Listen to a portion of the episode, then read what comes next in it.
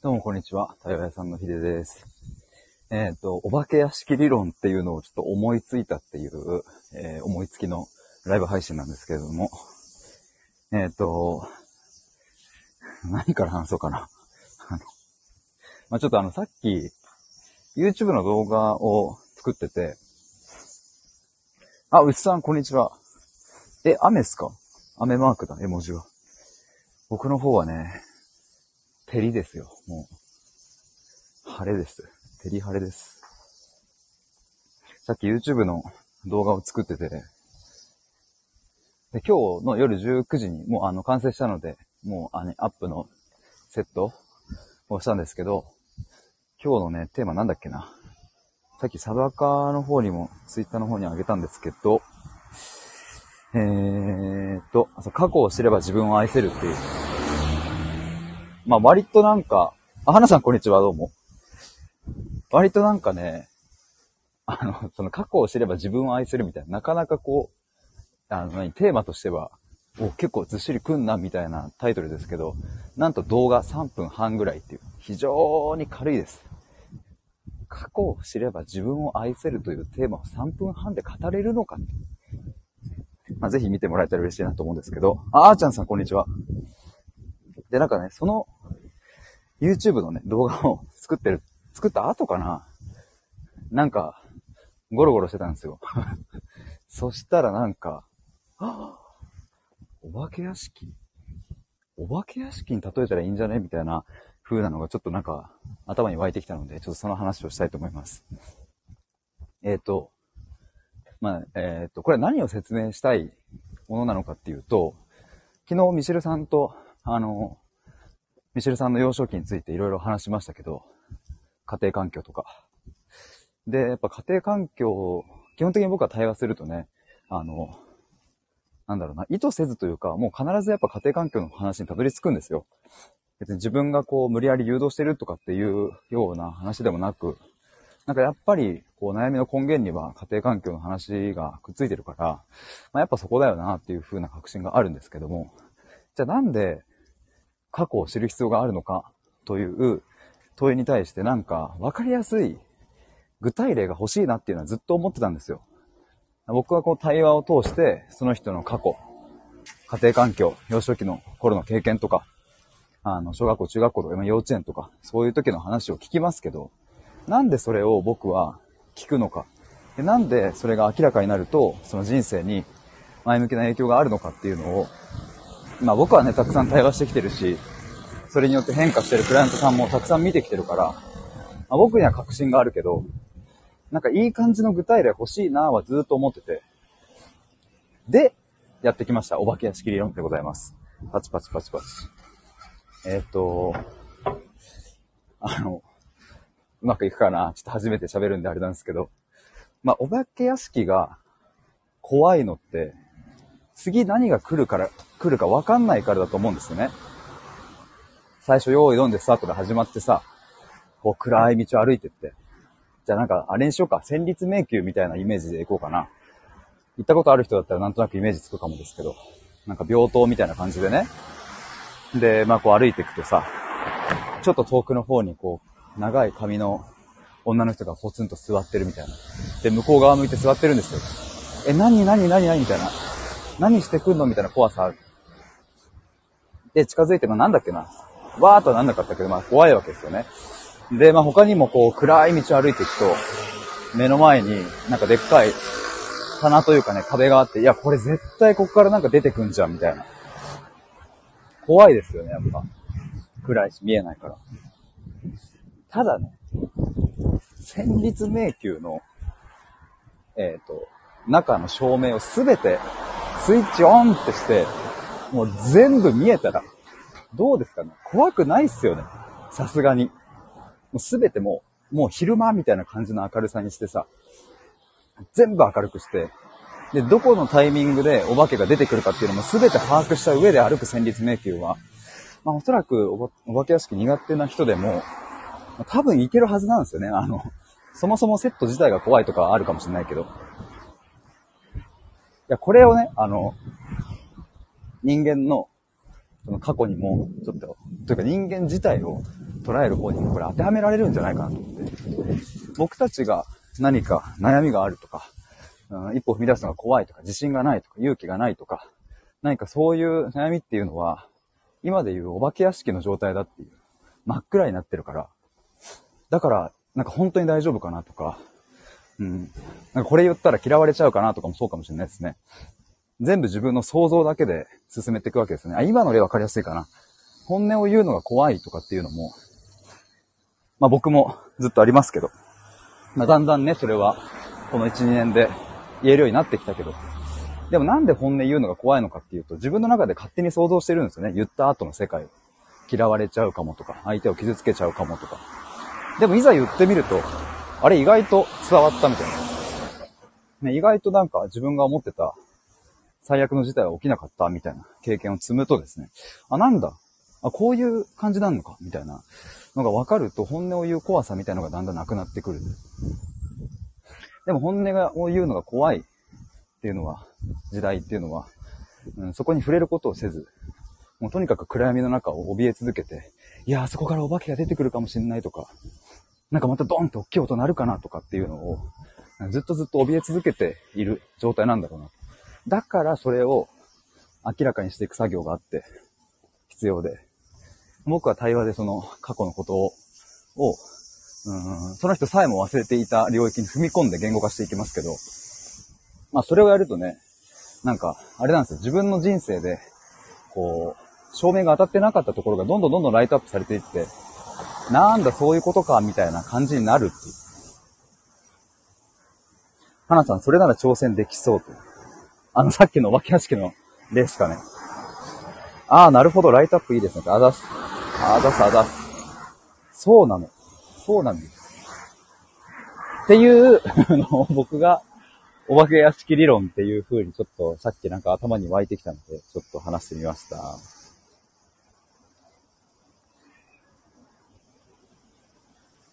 なんかちょっとね、これは、あれ、あとなんかもう一個なんか、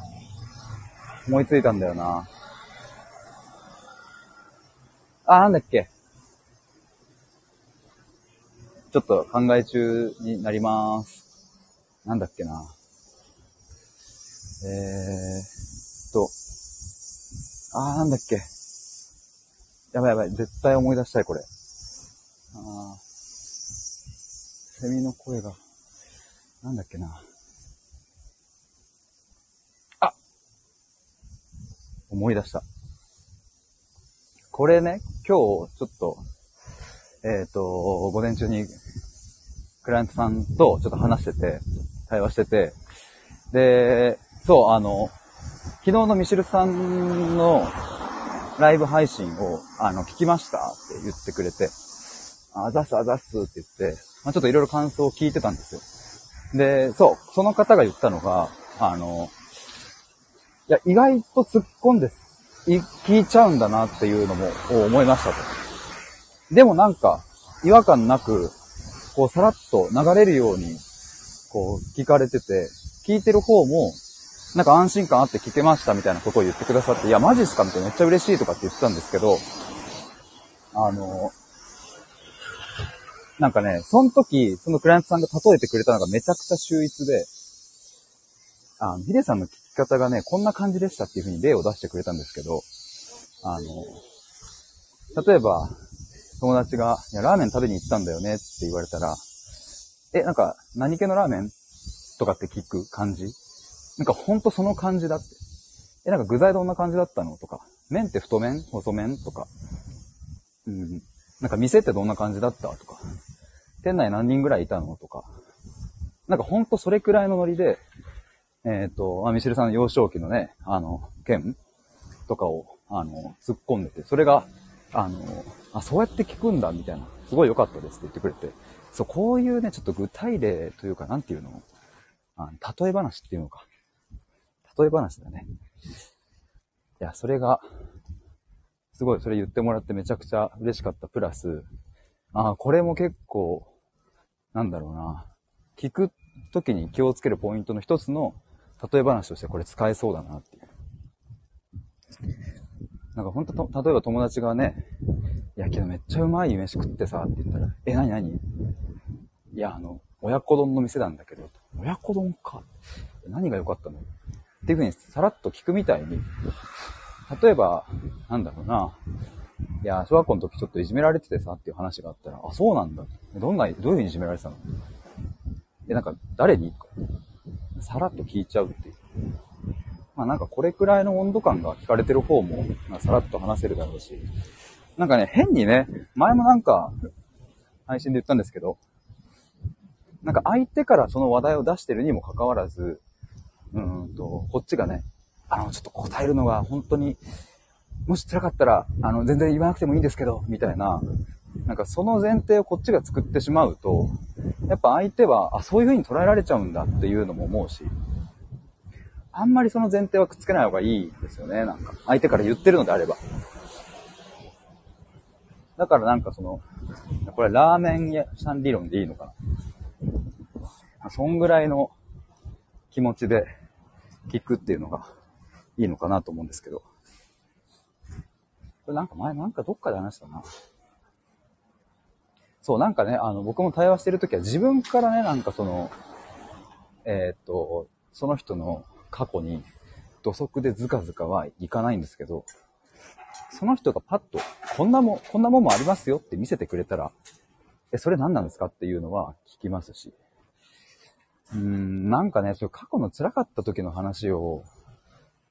自分からポッと一つ話題に出した瞬間っていうのは、まあ、聞いてもいい合図だなと僕は思うので、聞いてもいい合図っていうのは、えー、聞かなきゃいけないってわけではなくて、聞いてもいいなので、まあそんな時に、うん、どういう受け止め方をしてどういう質問をするかっていうのが、まあ結局大事だなと思うんですけど。あ、ともりさんこんにちは。あ、わかります。ね大事っすよね、そこはね。だからね、前提をくっつけないの大事なんですけど、でもね、そのためには、てかなんで人は前提をくっつけるかっていうと、何かとんでもないエピソードが出てきた時に自分が揺らいでしまうからっていうのはまず一つあると思うし、自分が聞いたことによって相手を傷つけてしまうかもしれないとか、うん、相手のそういう深いところに入り込むと思い出させてしまうかもしれないとかっていう恐れとか不安があるのかなと思うんですけど、だからそこをね、クリアしていく必要があって、まあでもどうしたらそれクリアできるのかっていうと、まあ、いろいろあるとは思うんですけど、一つは自分が自分の過去についてちゃんと踏み込んでるかどうかっていうことですよね。自分が踏み込んでない領域に、うんと、領域を誰かに聞くっていうのはなかなか難しかったりするなと思うので、ともりさん、言葉で出してくれるのは聞いてほしいことかもと思ってますね。そうですよね。先日ママ友とお酒を飲みながら聞いてほしいフックだと分かりましたと。まずはこちらの腹を見せることが大事。なるほどね。それも大事ですね。そうなんですよね。まあちょっとそんな話もありましたが、今日はですね、ちょっとお化け屋敷理論っていうのをちょっと思いついたので、話してみました。これまあちょっと、今日は初めて喋ってみたので、なんか思いつきのままでしたけれども、何度か話してたら、板についてきそうだな、なんか、うまい説明の仕方、順番、何をこう前提にするのかとか。そうなんかね、あの、やっぱ過去をちゃんと見ていくっていうことの、うん、重要性みたいなのを、まあさっきも言ったんですけどね、僕はわかるんだけど、それは何度も何度も、あの、たくさんのクライアントさんとやってきたし、それによって変化する人も見たし、まあ、あと僕自身ですね。僕自身の実体験として、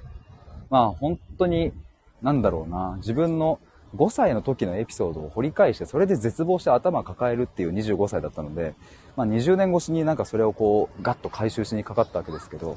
やっぱ、自分の中に残ってるんだよなっていう、そういうのが。それ回収できると、えっ、ー、と、なんか一歩前に進めるみたいなの自分の実体験としてもあるから、まあ、だからそこに踏み込んでるっていうのはあるんですけど、まあ、ただこれはね、あの、どうも言葉では伝えづらいというか、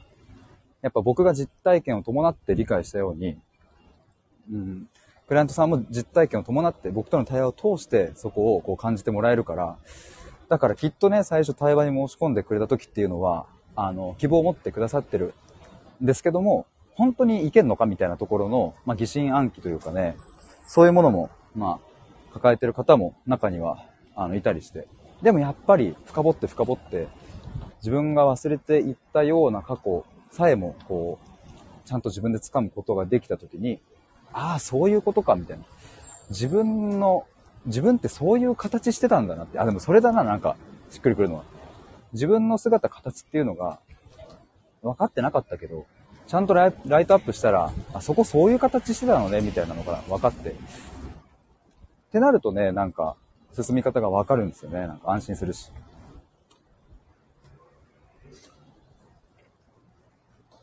まあだからちょっとそれをね、ちょっと、あのー、なんかいい例え話で話せないかなっていうのはずっと探してたんですけど、まあ、ついにもしかしたらこのお化け屋敷理論っていうのが意外といけちゃうんじゃないか説が僕の中に浮上してきて、今日この話をしました。ということで、電車の時間があと1分後か。これは乗れねえな。まあ、いっか。次で行きたいと思います。